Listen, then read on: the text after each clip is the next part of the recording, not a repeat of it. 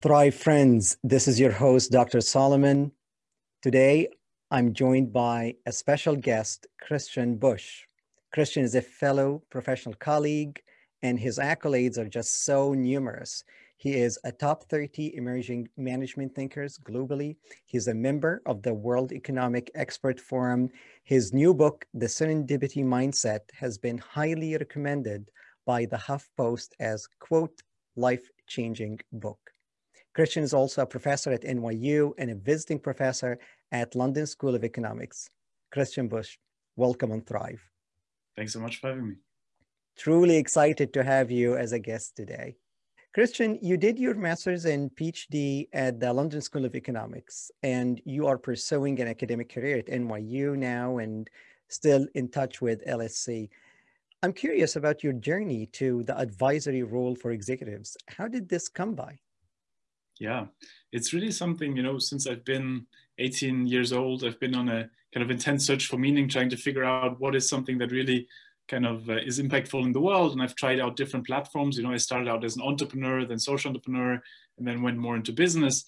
And one of the things i've realized is that you know whenever we were building things or whenever i was kind of you know coordinating around uh, businesses and so on it always felt we're reinventing the wheel. It always felt, well, there, there, has to be more to that. And so I kind of dove deeper into academia to try to understand what is the evidence behind, you know, success and failure? What is the evidence behind how we create social environmental impact and, and, and how we don't? And so it's really kind of in a way that inner curiosity of saying, how do we really understand what things such as impact mean? And how do we then take that into companies and into, into communities and so on? And so it's really kind of, um, I've always loved this idea of, of bridging between different areas um, and kind of having navigated through different areas, I feel like academia has become a beautiful home because it allows to focus on generating really interesting insights and ideas, but at the same time, you know, then kind of working with people in business to really say, okay, how do we um, now put that into practice again, but also then, you know, make that really kind of this learning circle and, and really uh, learn from each other and um, you know implement that. And i think especially in a fast changing world nothing is more important than kind of to try to understand what is it that we know already and what is it that kind of we have to learn along the way and then implement that i totally agree with you and you clearly are a man who are wearing many hats. So this brings me to the question how do you go about dividing your time? You are a writer you are a teacher you are a coach you are a director of the global economy unit at nyu how do you go about not only dividing your time, but the decision about allocating your time between all these different practices? It's a great question. It's something you know that that has kind of been a challenge, uh, you know, over the years. And I think one of the things that that shaped my work mostly is is this idea of maker versus manager schedule and saying, you know, I try to block in the morning time where I completely focus on content, on like conceptual thinking, on strategy, on the big things where you need two or three hours of kind of uninterrupted time. And so I, I, literally schedule a meeting with myself then, so nobody gets that meeting. And then essentially kind of the meeting, meeting, meeting stuff and, and, and other things. And I feel like by doing this, what happens is that you very consciously, in a way, you know, when you, if you would map it in kind of like important, urgent kind of categories, a lot of times, you know, we get into the urgency, but not so important stuff all the time because that's, you know, what's on top of our inbox and, and so on. And so it's kind of like the typical manager schedule where you're a lot of times kind of reactive or you're kind of, you know, managing fires and things like that. It's a lot of times urgent, urgent, but in the long run, when you look back in five years, it might not be the most important. And so it's really kind of the morning, the two, three hours are really the kind of important ones that are not as urgent. Um, and then essentially the rest of the day is like, okay, let's kind of work on the things that are urgent. Uh, and sometimes, of course, the, the, urgent and important things. But um, it's really kind of that differentiation where then um, the mornings are for the more academic work and conceptual work, and then the afternoons for you know the, the rest of the work and i feel what it did in terms of well-being also is you know i realized that if you if you if you if you put them together too much then it gets frustrating because if you try mm-hmm. to dive into you know conceptual work where it takes you like 10 minutes to get into it and then someone comes for a quick coffee you know it takes you so much time to get back into it and then you feel you were unproductive versus you know safeguarding that time and then pushing all the meetings uh, into into the day later um, allows to also feel more productive and, and to you know when you look back at the end of the month you're like oh actually there were a couple of things i really got done versus i was just kind of fighting fires I love these thoughts. It remind me of uh, Eisenhower's matrix of the important and the urgent and the different quadrants. And the quadrant two is the one that usually important but not urgent, but somehow this quadrant tends to be shifted or lost in the middle of the quarter one, which is everything that's urgent. Also, uh, the idea of having a block to meet with the self. I don't think this is something that we are good at. And by we, I mean people who are working in the professional world. We usually have a block to meet with someone else, but not with ourselves. And before we move on, I'd like to ask people watching us to open a new tab and look up the serendipitymindset.com and then click on tweets to check the latest updates about Christian's work.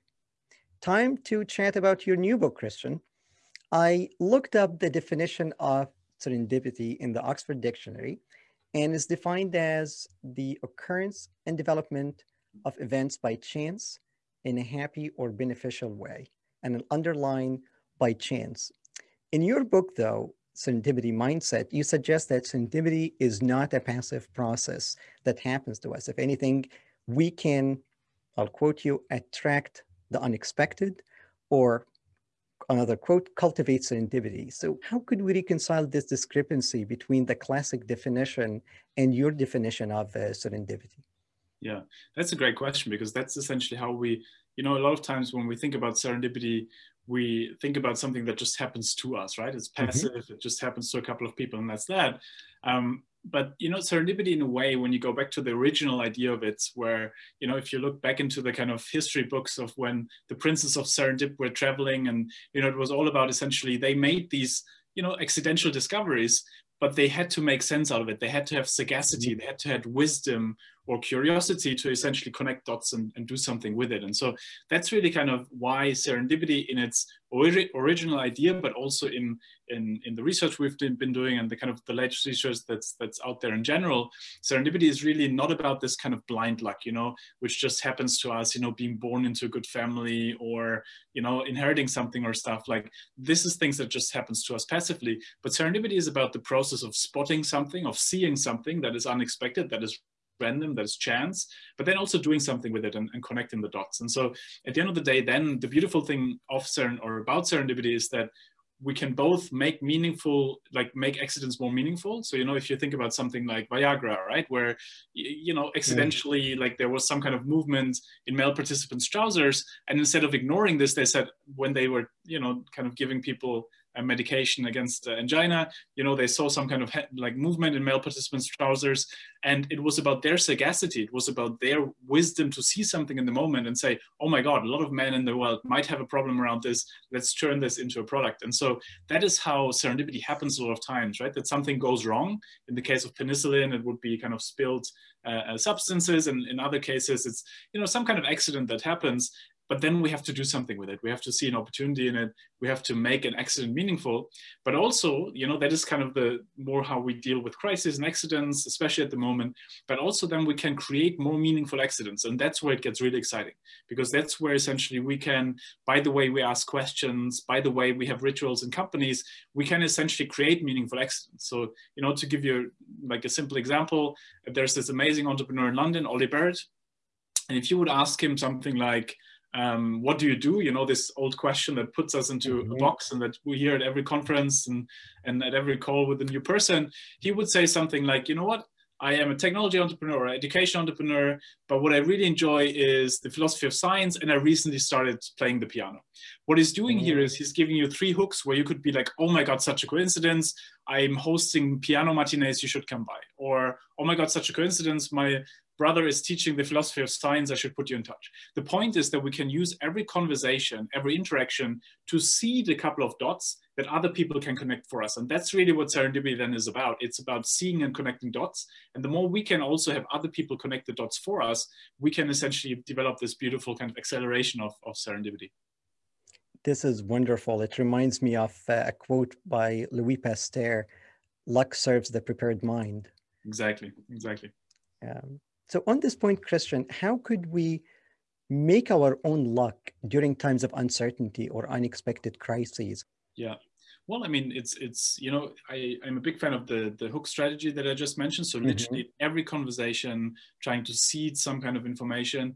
I'm a big fan of making a serendipity journal. So thinking about mm-hmm. What were the times in our life when we reflect on it, where something we where we did something with the unexpected that went to something towards something good versus something where nothing happens. So understanding what holds us back. So for example, um, imagine the situation. You know, you're in a coffee shop and if you have erratic hand movements like I do, uh, you know, you spill coffee all the time. And so imagine you spill coffee over someone in the coffee shop and you sense there might be some kind of connection. You sense there might be something there. You don't know what it is, of course, but you, you know, now you have two options. Option number one is you just say, I'm so sorry, here's a napkin. You walk outside and then you think, oh, I should have talked with this person, right? Mm-hmm. So this feeling of, ah, what could have happened?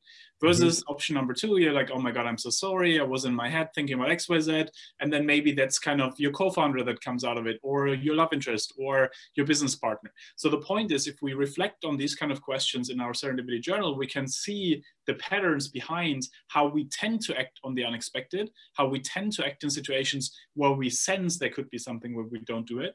And then we can dive deeper and say what is it behind that is there the mm-hmm. imposter syndrome that takes over i can see the potential opportunity but i don't act on it because i don't feel worthy or i don't feel xyz and so i'm a big fan of, of really also first working on what holds us back from opportunity and then mm-hmm. dive into the practices such as the hook strategy there's a lot of other strategies that are that are kind of like you know um, very pragmatic but also for companies you know we can mm-hmm. we can use things i'm a big fan of the um, of the project funeral or the post-mortem where you know usually in companies when something doesn't work out or even in families or other kind of mm-hmm. groups right in communities when something doesn't work out we don't want to be the loser right we don't want to be mm-hmm. the one who messed something up so we try to hide it so we don't talk mm-hmm. about it so the problem is we don't really learn from each other that much because the real learning of course comes from something that didn't work out mm-hmm. and so uh, you know if you if you use a project funeral the idea is that the person who's responsible for it lays it to rest in front of people from other kind of divisions in this case and then essentially says,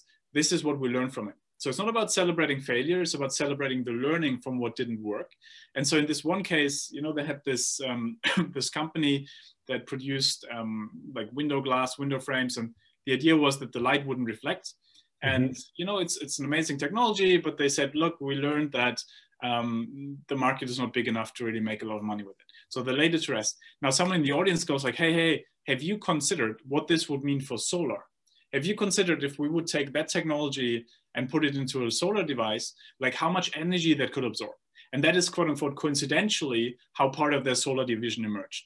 You know, mm-hmm. nobody saw it coming. Nobody by definition can know what the unexpected outcome is, but they created a process that makes it more likely that some kind of positive outcome happens. And so I'm a big fan of these kind of rituals or practices or even small things, you know, in meeting from time to time asking what surprised you last week? Was there anything that was against what we expected? And once you do that, you, you essentially legitimize the idea that there's always something unexpected in the data that can potentially help us to come to the coolest things. And so, you know, that's essentially how most innovations and inventions emerge, right? That people see something in the unexpected and then do something with it. And there's a lot of examples. I mean, if we have more time later, we can talk about, for example, the potato washing machine, which is one of my favorites.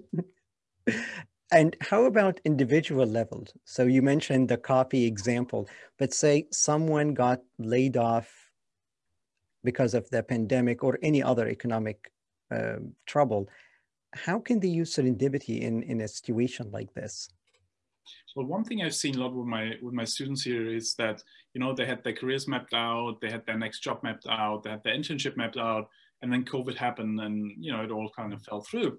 And one of the things we've done is to say, okay, can you set serendipity bombs? So can you mm-hmm. essentially, mm-hmm. even in a period where not a lot of people hire, how can you put mm-hmm. yourself on the radar in a way that whenever someone will hire, that they are thinking of you? So for example, can you write to 20 second degree contacts on LinkedIn, um, you know, who somehow inspired you, right? Because obviously, you know, the beautiful thing about platforms like LinkedIn is you can get to second degree contacts via email and you can essentially reach like so many people.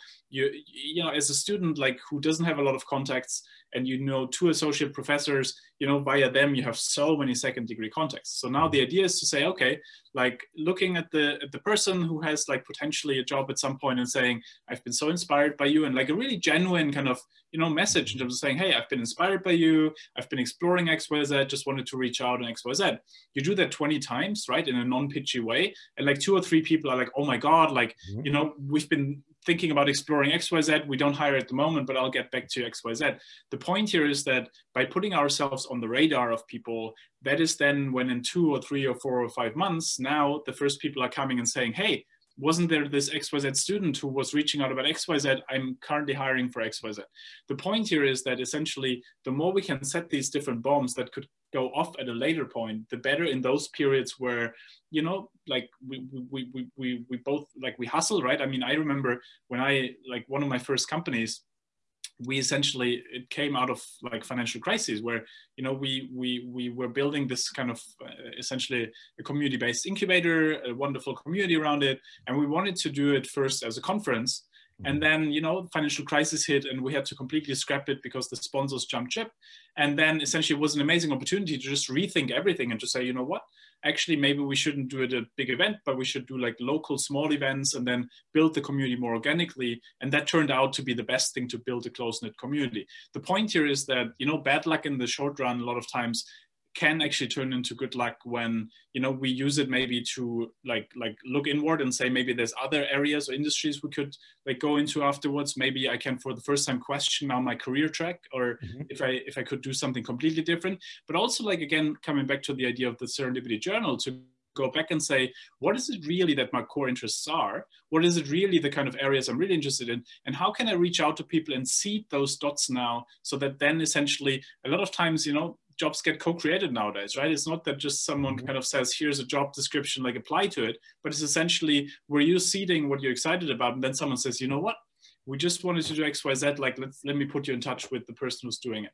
The point here is like it's really about um, also what we talked about earlier. The more we can, you know, cast our hooks and and and, and put our bombs out there, um, the better for for things that can can happen. I think in the immediate um, in the in the immediate moment, one thing I've seen work really well is to consider every conversation as a conversation where there could be something in there, even with an old friend, right? Mm-hmm. If we talk with an old friend, a lot of times clients come from the stepmom of the brother's sister's friend you know what i mean like it's kind of mm-hmm. like it's completely unexpected places where a new client comes from yeah. but if we don't tell people about it if we don't if you don't tell people about hey i'm currently looking into xyz like you know just in case you hear something like we have to put it out there. And so I think it's really about putting out there what are we looking for, sharing that with people. And then a lot of times, essentially, you know, in a non-pitchy way, if we do it in a non-pitchy way and people really want to help us, that's how a lot of things emerge. And I've seen that in my own life, how a lot of times in those toughest periods, that's where from the most unexpected corners something happens if we really do that kind of seeding seeding things out there. I couldn't agree more with you. Life is really unexpected by definition. Uh, for our audience, if you are enjoying this conversation, please click like and subscribe to the YouTube channel and share the link on your social media. And why not follow me by definition social media at Dr. Solomon MD. Christian, this is a question I ask every guest on Thrive. We all had setbacks where we picked ourselves up and managed to thrive. Would you mind sharing a setback of yours and how did you overcome it?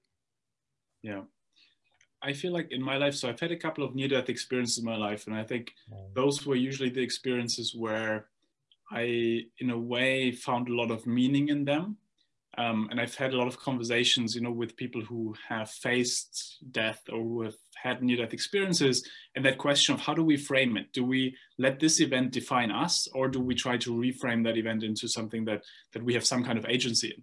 And I remember, for example, um, so I had a severe form of COVID earlier in the year, and I remember. Um, you know, like I couldn't really breathe. I was like in a very, very kind of, um, you know, like uh, yeah, in a, in a rough state. And, and I remember I reread uh, Viktor Frankl's Man's Search for Meaning book. And, you know, I mean, Viktor Frankl survived the Holocaust. Like he was in the concentration camp. Like this is the toughest of situations you can imagine. And still he found meaning in it where he said like, okay, you know, things such as every day I will still speak with one person um, here in the camps. And by doing this, I make them feel better. And because I make mm-hmm. them feel better, there's some kind of meaning for me still here. And I've seen mm-hmm. that with a lot of friends during COVID, right? For the first time, they they connected with their elderly neighbor because like the elderly mm-hmm. neighbor is so alone. And so now they feel, okay, at least in the day to day, I can drop them like a, a, a, bottle of water every day or whatever, like something that really kind of still brings a little bit of day to day meaning. And I saw it with myself, like to me, it's usually then like the, the couple of near death experiences I had in my life, like usually were very strong kind of like reorientations towards what I find really meaningful. Because I remember my first kind of real near death experience was uh, when I was 18. I, you know, before that, I was this reckless teenager who I was kicked out of school. I had to repeat a year. I was the nightmare of a parent you can imagine. And I transferred this into my driving style and uh, I, I, one day kind of smashed uh, four parked cars, all completely smashed, including my own. And I will not forget the policeman who came to the scene and it was like, oh my God, he's still alive. So this idea that I was supposed to be dead. And, you know, I asked myself a lot of weird questions like, who would have come to my funeral? Was it all worth it? Did I do anything meaningful? And it was depressing to think about it because at that point I had to say, no, not really, not that much meaningful. And so that really set me on this kind of intense search for meaning that I referred to earlier in terms of trying to figure out like, what is life really about? And if I run in front of a car tomorrow, was it really worth it? And, you know, I've had a lot of conversations with people who had similar experiences. And I always love these, there's a, those of you who are interested, they, there's this, this, um, uh, I think if you Google probably something like deathbed regrets um, mm-hmm. nurses or something, it should come up where they ask nurses, what is the top deathbed regrets of people? And a lot, you know, nobody ever said my top deathbed regret is that I didn't have five cars in front of instead of like like four cars, right? They usually say, I wish they had lived like a more meaningful life in terms of like stronger relationships with the people I care about or whatever meaning means for the respective person. And, you know, to me, that was a big reminder again this year to, to really kind of refocus again, because I think we get caught up in like our day to day and how important everything is. But you know what, like once you face death, like things don't really matter that much. And so it's really kind of um, that revaluation I, have I've usually kind of gained from these near death experiences. But I, I, feel this is why I'm such a big kind of um, fan of the idea of reframing and really saying, how do we leverage those situations and, and really try to make the best out of it? And, and Viktor Frankl really, you know, his, his point was always about saying, we can't always control the situation, but we can control our response to it. And if we control our response to it in a way that, that, that, that that that uses us to, to, to develop our own kind of meaning around this, then essentially that's where our agency comes from. That's where our liberty comes from. And in a way, that's a lot of times where serendipity comes from. And I think that's kind of um, what what to me those those experiences have uh, you know brought a lot of times. What a story, especially the car accident one. And then your life turned around at that time, Christian. Did you become a good boy to your parents after this? You know it's interesting. My so my school friends whenever i meet them they still say like christian we don't recognize you like from you know you, you used to be this rebel kid and like now you're kind of this nerdy guy who's like going around and like you know uh, doing doing his nerdy stuff. And and you know it, it it was interesting because i remember the time right after that car crash it was that time where i started applying to a lot of universities and because my high school certificate was was crap right it was so bad like you can't even imagine. I did a lot of kind of extracurricular kind of like like performance type things just to have something on the CV, right? But like I, I wrote over 40 applications and you know, that was back in the days when you still had to like actually send the letters through the mail and stuff mm-hmm. like that. And, mm-hmm. and, and, you know, um, that always reminds me like how, how fast time flies, right? But it's kind of um, the, the, um, you know, out of those, like it was very few that actually got back and said, okay, hey, like here's, here's something you can do. But that kind of like was the start of saying, okay, I want to make the best out of this now. Um, I come from a kind of, you know, I was put into this world in a relatively privileged environment. And so I might as well do something with it versus, you know, wasting it with just kind of like living into the day. And so it was quite a, quite a changing point. Yeah. It seems like it was not only a life turning event to you, but also to some of the people around you who, who saw you going through this and saw the change in you as well.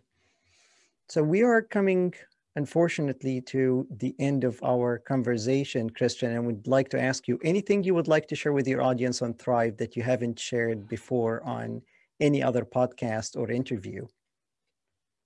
Yeah, I mean, this is, you know, almost like a call for collaborations also because I'm uh, you know, at the moment with the book and with kind of like the activities around the book, I'm experimenting a lot. Like, what are the kind of different areas of application in terms of, you know, is it going deeper into the psychology of how we can reframe anxiety into uh, something else using a serendipity mindset, you know, kind of uncertainty from threat to to an ally, or how we can, you know, um, go deeper into companies and, you know, work around HR processes in terms of how do we recruit people who either already have a bit of that mindset or how we can train people in that mindset. But I think, you know, the big picture is to say, when looking back in 10 years from now to really be able to say hey we really kind of like took that mindset and brought it into many as many contexts you know being that universities being that companies being that communities as possible as kind of a major way to really in a way give give that that joy of life back right? Because i feel like in a world you know that is so fast changing where we you know i come from germany like i was trained in like planning and strategy and everything mm-hmm. else and then the world happens you're like oh my god like nothing i thought about the world is actually still true right? Because everything is changing and, and so on. And so really building that muscle for being ready for the unexpected and making the best out of it. I feel like a lot of purpose behind that, and so I, I feel um, you know I'm, it's it's an open invitation to essentially also to to your viewers to say if you feel there's some kind of opportunity to connect dots together. Um, I'm I'm very open to that, and um, via you know LinkedIn, Twitter, or so to connect and to really develop that uh, further. Christian, what is your username on LinkedIn so that people can reach out to you? On LinkedIn, it's uh, Christian Busch, um, and then on Twitter, it's at Chris Serendip. At Chris Serendipity. And people can reach out to you on Twitter through your website as well. Exactly. Yeah. Yeah. I can speak with you for days, Christian. I hope I can have you again on Thrive sometime soon. For people watching us, if you're enjoying this conversation I'm having with Christian, please subscribe to the YouTube channel comment on the video. Remember to check Christian's website, theserendipitymindset.com, where you will find links to his book and also his latest tweets. Until we meet next time, keep safe, keep motivated, keep resilient, and see you in the next episode of Thrive. Thank you. Thank you so much.